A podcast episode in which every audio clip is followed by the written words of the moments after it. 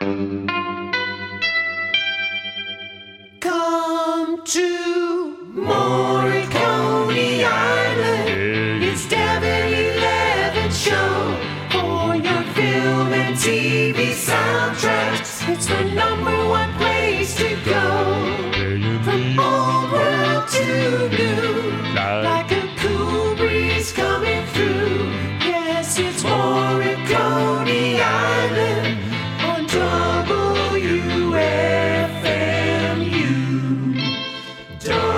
WFMU. You're tuned to WFMU Marconi Island. I'm your host, Devin Levins, here every Tuesday from 8 to 9 p.m. playing the soundtrack hits. This week is no exception. We have joining us Robert Aiki Aubrey Lowe. We'll be discussing his latest score for Grasshopper Republic, which will be screening here in New York on November 15th at Angelika Theater's 6:30 p.m. That's a Wednesday, as part of the Docs NYC premiere there. I think there's additional screenings, but the first one will have a Q&A with the filmmakers and some special guests. And it's a documentary that was directed by Daniel McCabe, relies on field recordings and natural audio from the remote forests and villages of young men in the forests of Uganda who go to try to trap millions of grasshoppers, which they harvest for the prized delicacy among the city dwellers there. Robert Aiki Aubrey Lowe, welcome to the show. Yeah, thanks for having me. Projects you're involved with kind of came on my radar in the late 90s with 90 Day Men, with that split record with Go Go Go Earhart. Yeah, we were all really close friends, and we would try to play shows together as much as possible, and came out in that split series, asked us to do one together. We were like, yeah, that's made sense. A no-brainer. That's so easy. So you got your start more or less singing for this band, right? Like 90 Day Men and playing bass and even trumpet before? Yeah, there was a little bit of trumpet playing, and yeah, I played bass and sang in 90 Day Men primarily. A little bit of synthesizer, but it was mainly electric bass and singing. Right, voice. And you guys were based mostly known out of Chicago, even though it kind of originated from St. Louis, right? Well, all the other members are from St. Louis, and they started the group when Chandler McWilliams and Casey Key were on break from university in Chicago and had come back for the summer, and started the group with Brian Case, who was about to move up to Chicago to go to school. And then I started playing with them just under a year later, just about a year after it started. Then eventually Chandler left the group, and we were a trio for a while. And then Andy Lansangen, who is also from St. Louis, they all, like some of those guys went to high school together, ended up moving to Chicago and started playing with us. And then we were a quartet. Yeah. And so are you from Chicago originally, or? No, I'm also from Missouri. I'm from Kansas City. Oh, Missouri. You are. I see. So I'm from the other city, big city in that. But you state. Found each other there, basically. Yeah, I mean, we knew each other from St. Louis and Kansas City because, you know, we were just playing shows, like house shows or punk shows in different cities in the region. You know, you start to meet people, play shows with people and other bands, and so that's how we all met and kept in contact. And then once they all moved to Chicago, I started playing with them while I was living in Kansas City, and ended up moving to Chicago just because it made more sense for me to be there instead of, and also it was at a point in my life that I was ready to leave Kansas City. I felt like there was a cultural low that was happening at the time. Like there was, you know, and it's funny because Kansas City is a place that most people don't regard, I think a lot of the time due to the fact that Kansas is in the title of the town. But, it's a greater Kansas City area, is 1 million people. Oh, yeah. It's a city. And it is really a cultural hub in the Midwest. Like there's a lot culturally that's come out of Kansas City.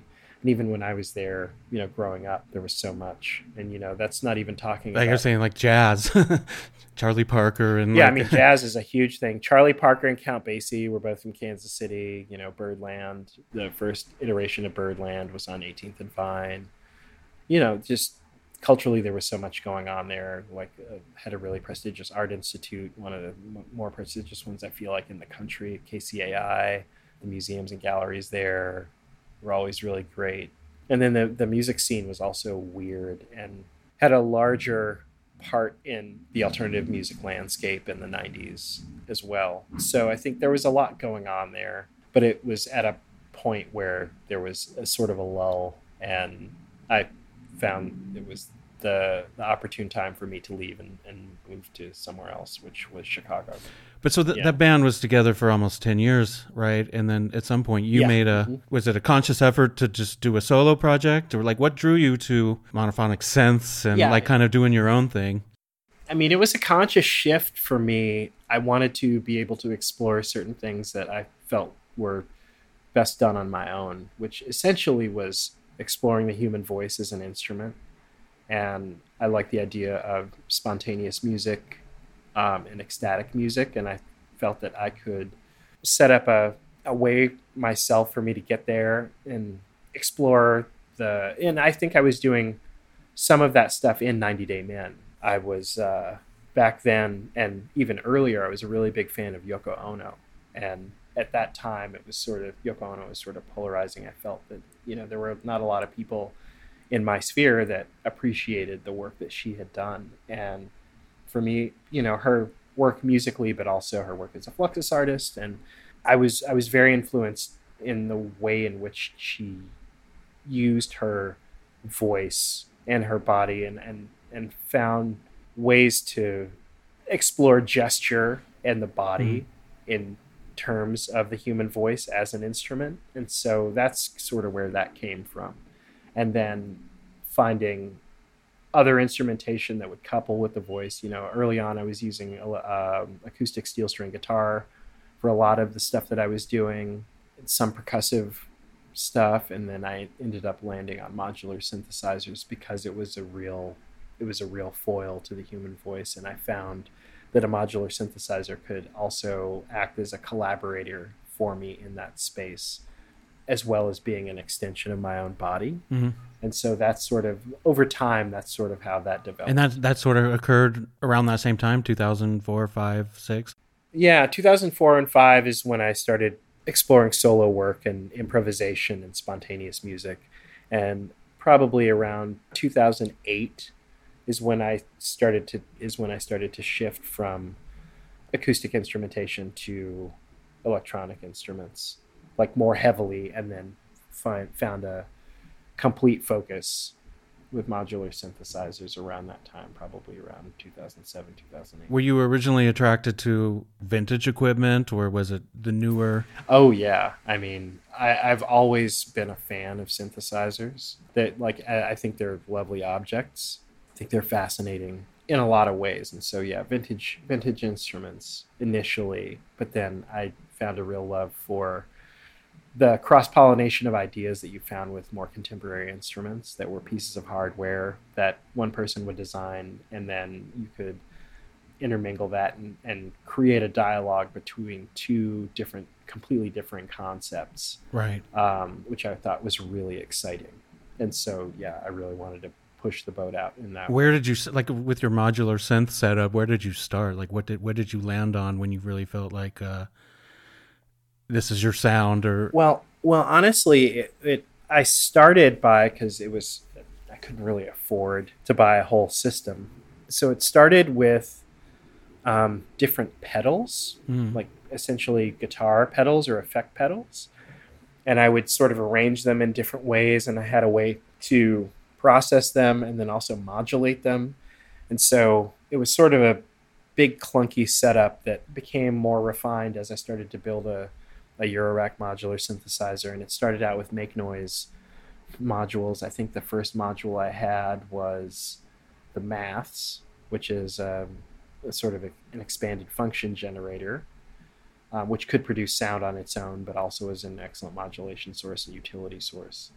And so it was about finding how to use and understand the function of each module one at a time. So I would get one, I would figure out how it worked, play around with it, figure out how it factored into my practice. Then I would get another one, and I would like cross-pollinate the two of those, figure those out, and then I would get another one. So I think the last oscillator I got before I started doing live performances with the modular synthesizer was an oscillator. I got the oscillator was the last thing that I got because I was able to sort of produce sound and process sound by making adjustments to these function generators so they would actually produce a sound and then start playing with that.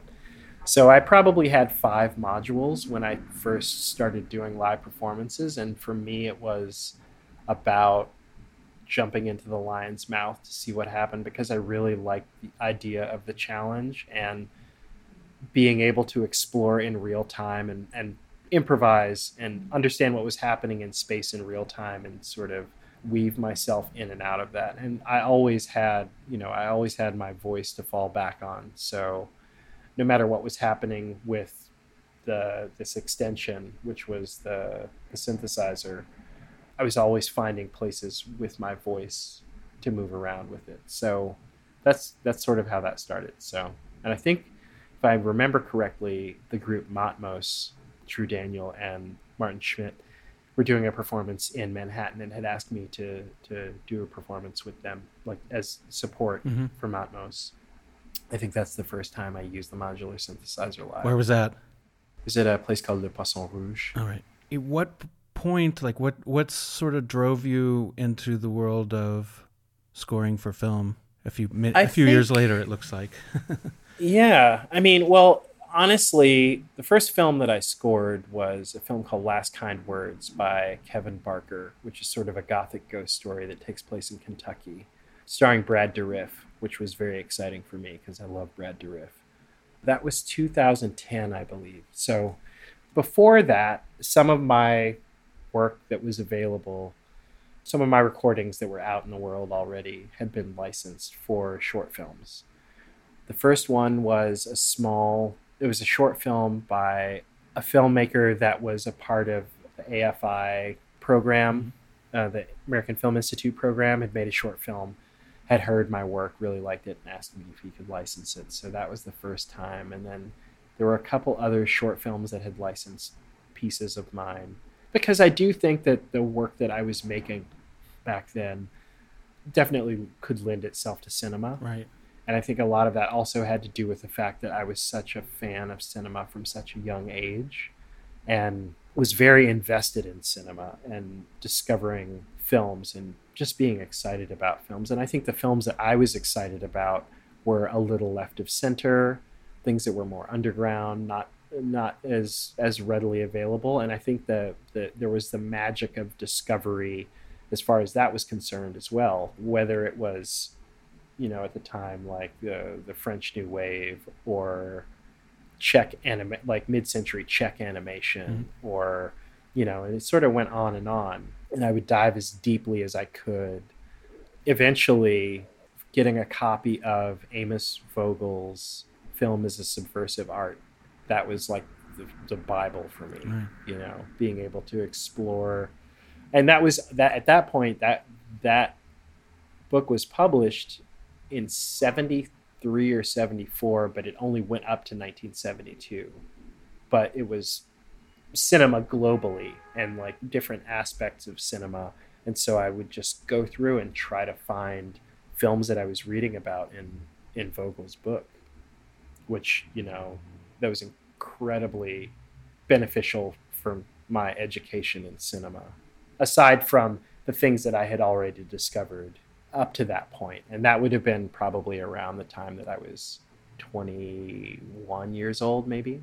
Were your solo performances kind of bringing in visuals as well when you were performing live? At the time, no. It was very important for me that the intention of the work, the aural work in the space, be the focus. And I also was very tentative about visuals with performances because I had seen so many where the visuals were just, they had no relationship to what was the aural information that was happening, any sort of sonic information. It was, so often there would be a real disconnect for me when I would see visuals that had no relationship, especially when people were doing like found footage or things like that. And it was an aesthetic that had the potential to be something very strong, but it was just very superficial. It was very surface.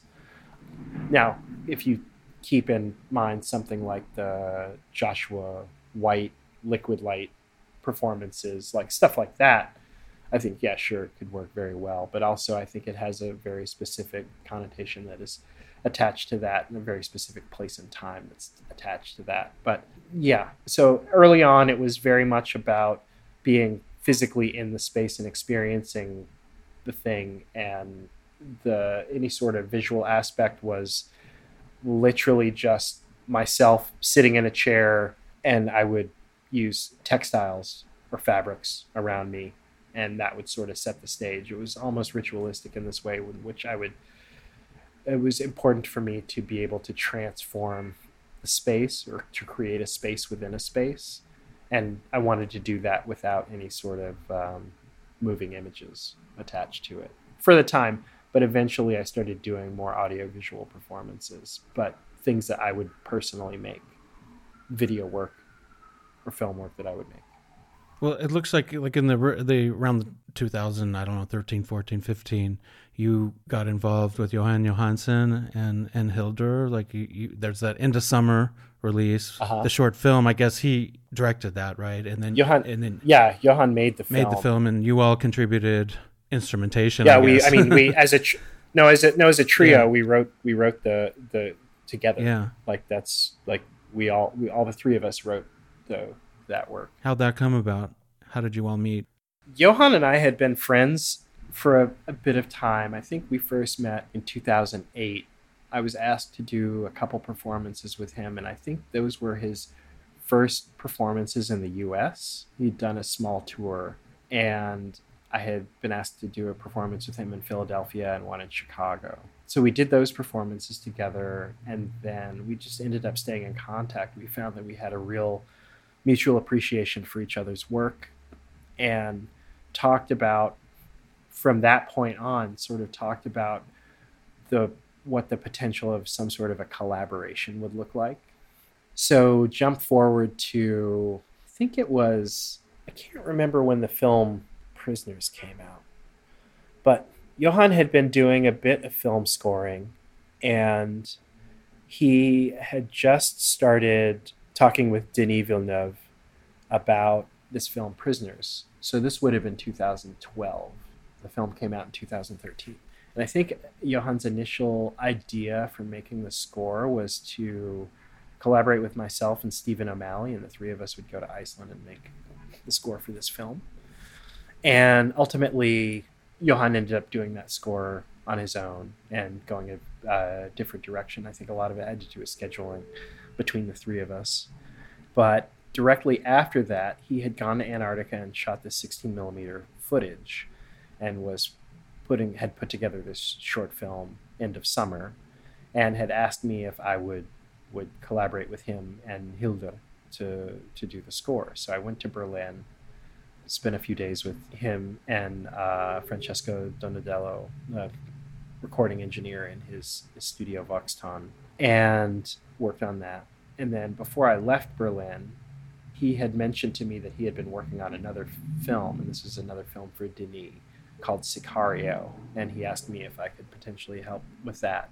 And so all the voice work in Sicario is stuff that I did. And you were part of the one after that too? Is that Arrival? Arrival was a bit more involved on my part. Jóhann again had started working on Arrival, and this was very early in the process. Denis, I think, was still location scouting at the time that Jóhann asked me to come to Berlin and start to work on demos with him. So we were talking about these concepts of making a studio 2-inch tape machine into a giant tape echo, which Francesco had sort of figured out, turning off all the erase heads and then opening up the playback and then making a very long band of 2-inch tape loop, which stretched across the control room and had a microphone stand as a tension for the tape loop. And so I did this series of recordings of my voice. So I figured out I wanted to do these progressions with the voice and this arc. And we had talked a lot about, Jóhann and I had talked a lot about putting any sort of removing any sort of a cultural reference due to the fact that it was a science fiction film, and it was concentrated on the sound of aliens or an alien sound. And so I figured out this progression and this way of moving with my voice, and I created this series of loops that we recorded and then dumped down to Pro Tools, erased the tape. I did it again, dumped it down, erased the tape. And then, so we had all this source material to work with. And then Jóhann also was doing the same thing with the piano. Yeah, there was a grand piano that he was playing these large chords, and the recordings were happening in the same way on the tape loop. And then what they would do is dump all the recordings down to Pro Tools and then remove the attack. So it was just this really large swell. And so between the swells of the piano and the way in which I was sort of arcing my voice, and we had these two elements that were being used as the source material for this main theme of the film. And those recordings, which were initially meant to be demos, ended up being the actual recordings that were used in the final film. Were those your last recordings with him? Did you do anything else? Any other collaborations after that? Then after Arrival, we were meant to work together on Darren Aronofsky's film Mother, which ended up, there was ultimately no score for that film. And then I was working with Jóhann on another film that didn't happen, but then the final film that we worked on together was Last and First Men, which was his second film. Oh, right. Which is a really lovely film of these sort of Tito-era sculptures in the former Yugoslavia. And so, that was the last film that we worked on together. And around that time, I was starting to work on another film that I was scoring called Il Colpo del Cane, which is an Italian film made by Fulvio Risoleo. Sort of a comedic film, sort of a dark comedy, in a really interesting space for me to exist in, due to the nature of the work that I make. But Fulvio had approached me because he really liked my work. And so it was really interesting to approach this film that had a real comedic bent to it, and sort of have the ability with the sound to make it even weirder than it already was. So that was really nice. And also when I was in Rome working on the score for that film, I received an email, and this was February of 2019. I received an email from Monkey Paw Productions asking me about my potential interest and availability in scoring a horror film. How they find you? Do you know what attracted your music to their project? I mean, all I know is that Jordan Peele and Ian Cooper, who's the artistic director at Monkey Paw, like one of the executives at Monkey Paw, had been fans of my work for some time, and I guess my name had been bandied about a couple times on other projects, and they reached out. And it's funny because they reached out not knowing my relationship to Chicago, and not knowing that when I first moved to Chicago, I lived probably close to 4 to 6 blocks away from Cabrini Green.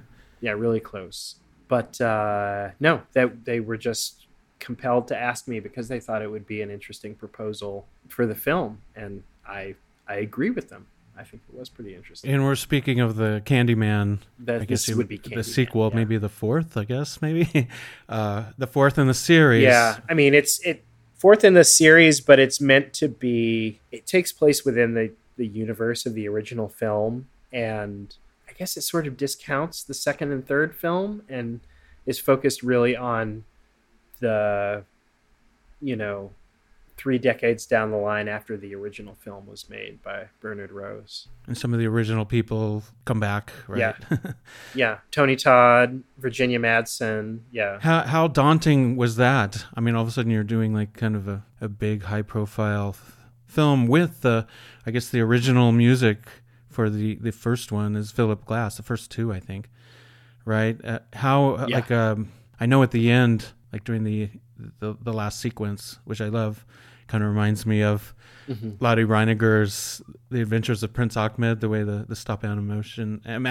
Oh, wow. If you ever awesome. If you've ever seen that, which is an all-time favorite of mine. But I think that may be the only time that you bring back that music box theme, or maybe it does creep in before, it's very prominent there. Did you want to? Did you feel compelled to bring that in? How'd you deal with the beast of Philip Glass, I guess, looming over your head? So it was daunting only in the way that it was sort of a high-profile project, and I had never dealt with a major studio before, so that was a little bizarre for me. I work generally on a much smaller level, but I'm an artist that's established myself in the way that I do things for many years, and it only makes sense for me to work the way that I work to maintain the integrity of the work that I do. And so I went into the project with a clear proposal of how I wanted to approach the film, with clear intentions of the things that I wanted to make, how I wanted to make them, which were very unconventional. And I said that up front. I'm a very unconventional composer. I do things in a very strange way. Nothing is traditional. And you need to know that, because that's how I'm going to do it. And that's what's going to make the most sense. And I'm going to make sure that it makes the most sense within this landscape, because ultimately it's a part of the work that I do is the work that I do is meant to enhance the vision of the filmmaker. Mm. And so it was about having communication, like having deep dialogues and a back and forth where we could create a vocabulary of our own, myself and Nia DaCosta, the director, but also having conversations with Ian and Jordan, and having this understanding of like, okay, I'm going to present this work and I'm doing so in this way with this very clear intention. And I will explain to you why I'm doing things the way that I'm doing them, because this is how I see my way through it. And I think that's very important to be.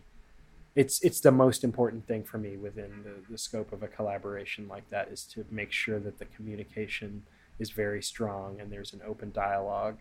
And for me, it's always important to come onto the project as early as I possibly can, because that means that I have the ability to give the most complex, most advanced version of the thing that I need to make in that space, period. Going into it, there were conversations initially about the original score, because at the time it seemed quite different that someone like Philip Glass would do a score for a horror movie, or at least that was sort of the way it was perceived. It seems to have been perceived in that way. It was important for me, and I said this many times, I said it's really important for me to make sure that people understand that this film, even though it is a spiritual sequel to the original film, is its own film. It takes place within the universe of the original film, but it needs to stand on its own as an independent work. And that being said, not only the film itself has to be that, but every aspect of that film, so the score as well. So there were talks about the potential of utilizing some aspects of the original score, which I sort of pushed off to the side. And it was most important for me to be able to create the world, like build the world, create the sound palette, understand the instrumentation that I wanted to be using in that space, and not have it be beholden to the original score, which I think is an amazing work. I'm a huge fan of Philip Glass, and I have been since I was discovered his work as a teenager. Like, love it. It's bananas good. But I felt that it would be reductive to give too much. And it was about understanding how to make references to those things without things being derivative. And so I built this whole body of work, this complete score. And then for a very specific scene, which was ultimately a flashback scene in which early on in the film, which you see the shadow puppet animation, I then started to explore the music box theme and then due to the fact that I had already created the world of sound that the score was living in and the character that was then imparted to the film itself, then I was able to explore that composition and make it my own and make it make sense within the context of the larger score that I So at the very end, you bring it back in kind of like full force, but it still has all these elements of like what you've been creating leading up to that point. Mm-hmm. I mean, one thing notable, and I don't know how important this is for all of your films, but you had actually went to Cabrini Greens and did field recordings, right? Was that during the filming of of this, or this on your own, or separately? Yeah. No, it was during the shoot. It was important for me, and I had also expressed this to them early on, even before I had been selected to make the score for the film. I said would be important for me to be on location because for a number of reasons. One, to do field recordings, which was the most important reason, because I wanted to take the psychic energy of the space, the actual space, which ultimately ended up being the core theme of the film, was not the theme of a person or one of the humans in the film. It was the location. The theme was more tethered to the location of Cabrini Green. So I wanted to be able to do field recordings in and around the row houses because the high rises, the towers don't exist anymore. They were torn down. To sort of capture that psychic energy and impart that as textural elements inside of the score itself. So that energy and that physicality of that three-dimensional space was actually then injected into the score and carries that energy throughout. So yes, that was an important thing for me. Is there a specific track you can recall that most exemplifies that? There are a few. I would say I also did recordings of some of the actors' voices.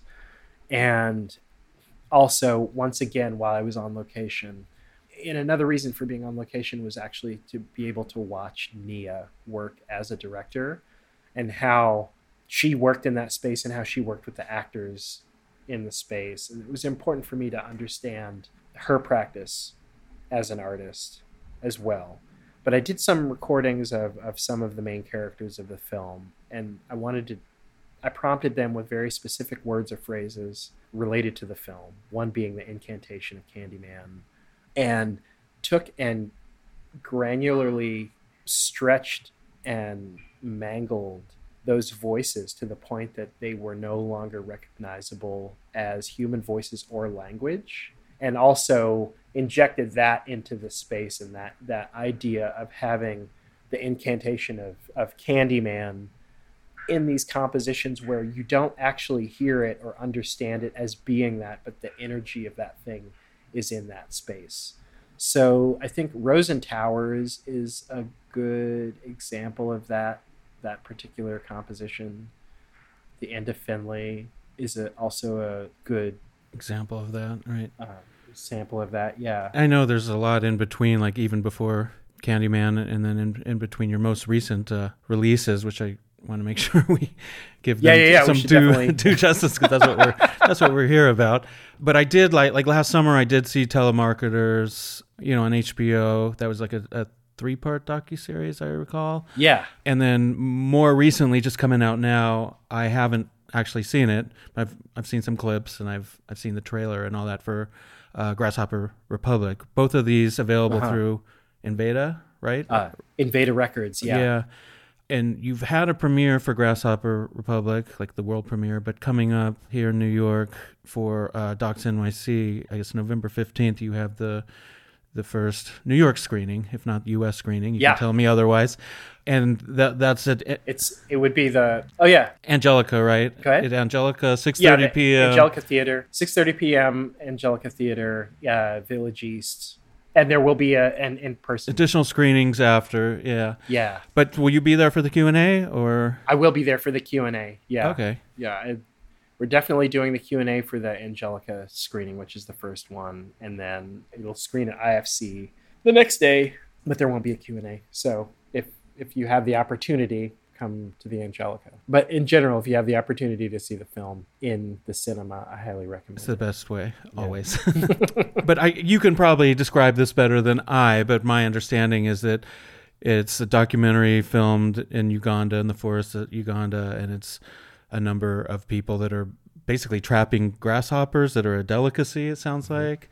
And it's sounds like it's more a meditative type documentary where you're seeing the workings of these people, the beginnings, I guess, the births of some of these grasshoppers, and less dialogue and more visual with your music as a counterpart to all that.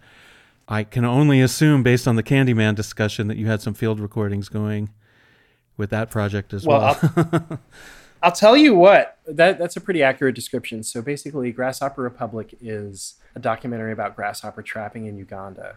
But the thing about Grasshopper Republic is it doesn't necessarily read as a documentary. And that's the thing that I really love about it. It's meant to be experiential. It's meant to be immersive. And there's nothing explained. Right.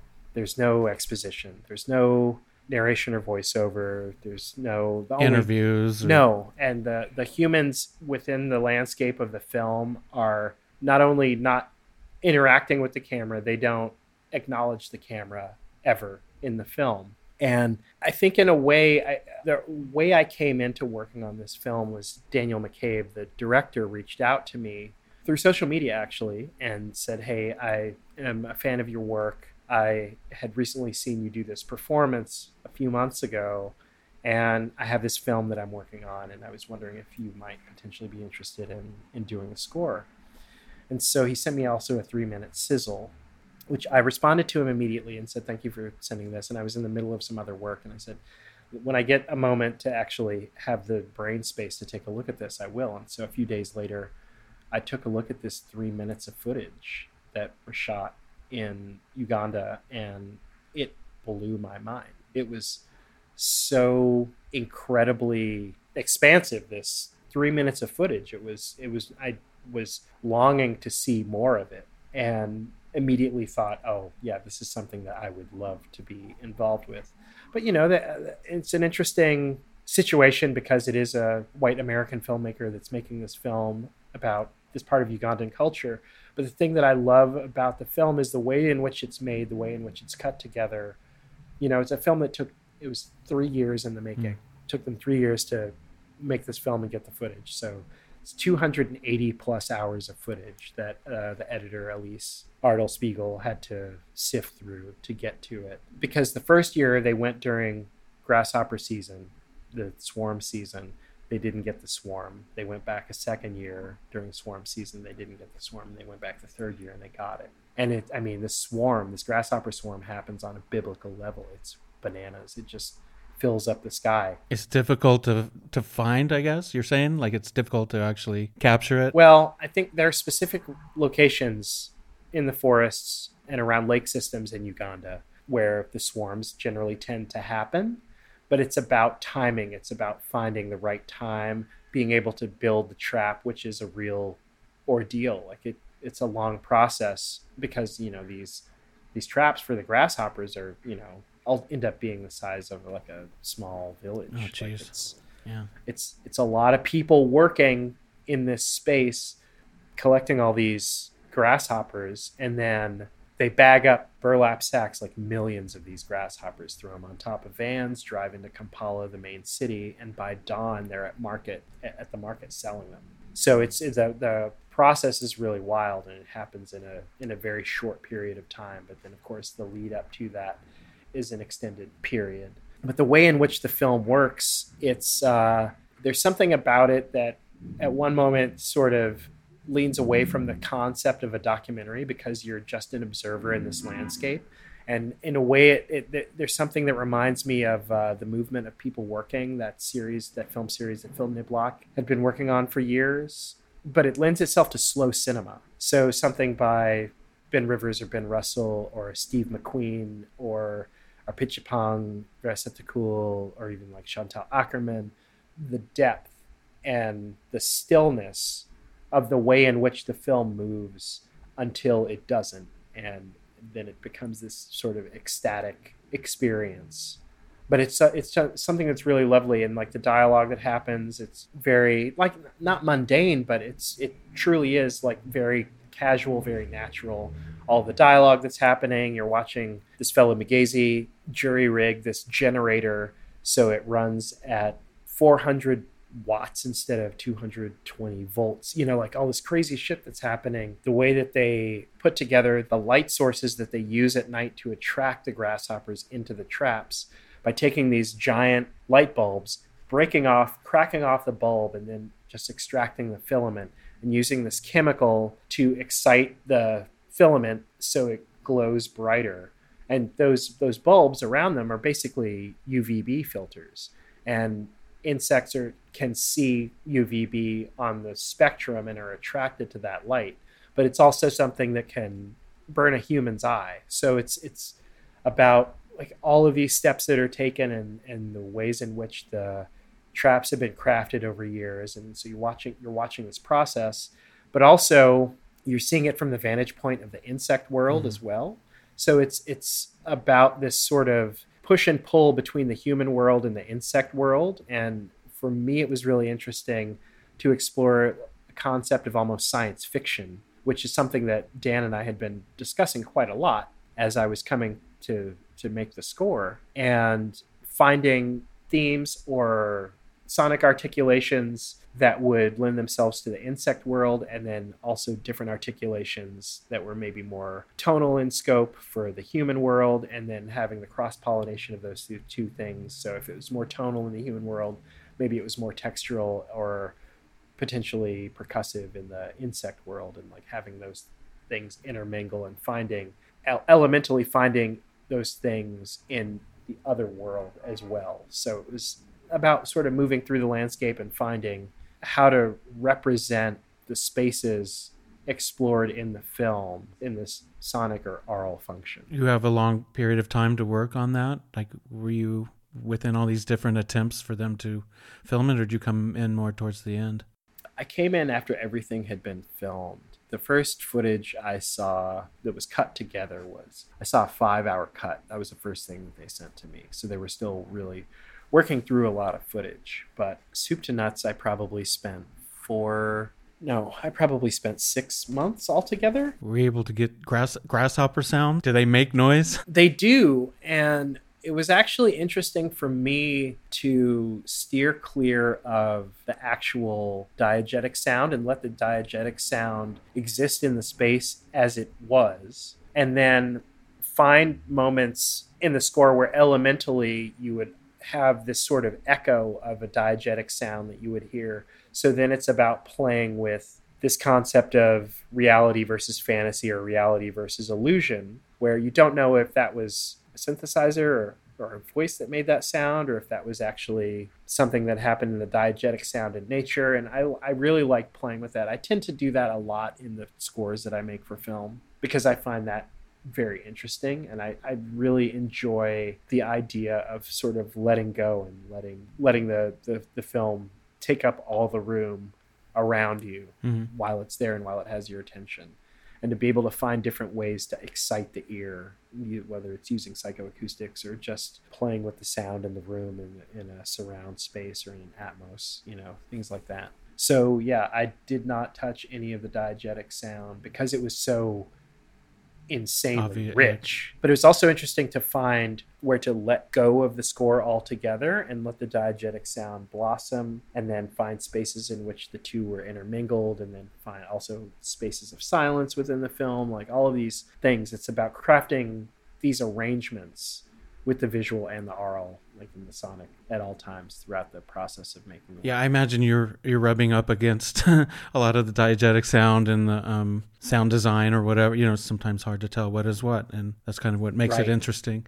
I also don't want to overlook, because it's not, it's fresh. The Telemarketers, that release was just a few months ago, and have it overshadowed. But that was an HBO production that you were involved with, and the Safdie brothers were executive producers for it, right? Yeah, the Safdie brothers and Danny McBride and David Gordon Green. Right. Bugs. Yeah. How'd you get involved with that one? They're all so different, you know, coming from Candyman and telemarketers and then Grasshoppers Republic. Yeah. Once again, they approached me. I got an email from the editor, Chris Pasek, who is someone that I know. He's an excellent editor. He's been working in film and television for many years. And he tends to use a lot of my work as temp music as he's cutting things together. And he found, and the directors and producers found, that they were enjoying the work of mine that was temporary, and the cuts that and the edits that Chris was making. And so they reached out and asked me if I would potentially be interested in doing score. And when they explained to me what it was like, oh, this sounds really interesting. Chris had just finished cutting the first rough cut of the first episode when they had reached out to me, so they sent that to me to watch, and I was like, oh, this is a really compelling space to be in.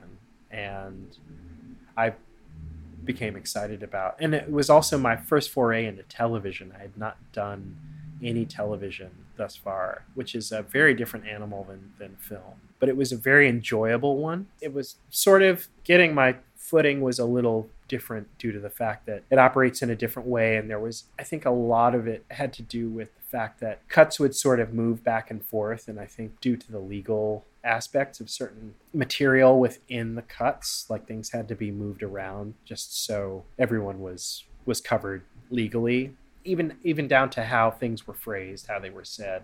There was a lot of back and forth, but it was a really lovely space to work in between Chris and Claire Reed, who is the lead producer, and Adam Balalo and Sam Lippman Stern, the two directors. It was a very easy space to exist in because it was very familial and everyone was very supportive in every aspect of the making of that show. I think a lot of it comes down to the fact that it is a show about camaraderie as much as it is a PSA about criminal, you know, scams, like telemarketing scams. It's about friendship. It's about camaraderie. It's about two people really getting into it and doing something together.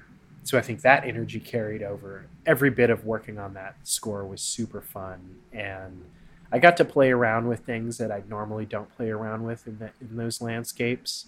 It's things that would honestly lean more into song forms than I have generally with other scores that I've done, which are a little more peculiar. And I think the weirdness of the things that I make is very present and very apparent in the telemarketer's score, but it's just a different sonic landscape and it's a slightly different approach. But why do you think? I think what made you go that direction? I think it just had to do with what I felt suited the story and how it arced and how things moved, how things were propelled through space. Documentaries are different than narrative films. And, you know, a docuseries like this, I don't know, there's a lot of push and pull in how it moved. But I mean, it moved very fluidly. And I think that's really due to Chris's editing job, which was really stellar. The way he cut that show together was bananas. Yeah, I don't know. I think it was just appropriate for the space. And it was nice to see that people were excited about the work that I was making internally, you know, as a part of the team that was putting it all together. Like, it made sense to carry the through line of the story, and everything was really bonded together and made a lot of sense. And it was just, I don't know, it was just, that's what made the most sense in that space. I guess I should have said this on the onset, that the Telemarketers is a docuseries, but it's based on two coworkers or two friends. Yeah, two coworkers at the time. At the time were just feeling like they couldn't believe all the stuff the employees were getting away with at work, whether it was doing drugs or exactly, you know, being goofy or whatever. And they were just filming all the stuff that went on during the day.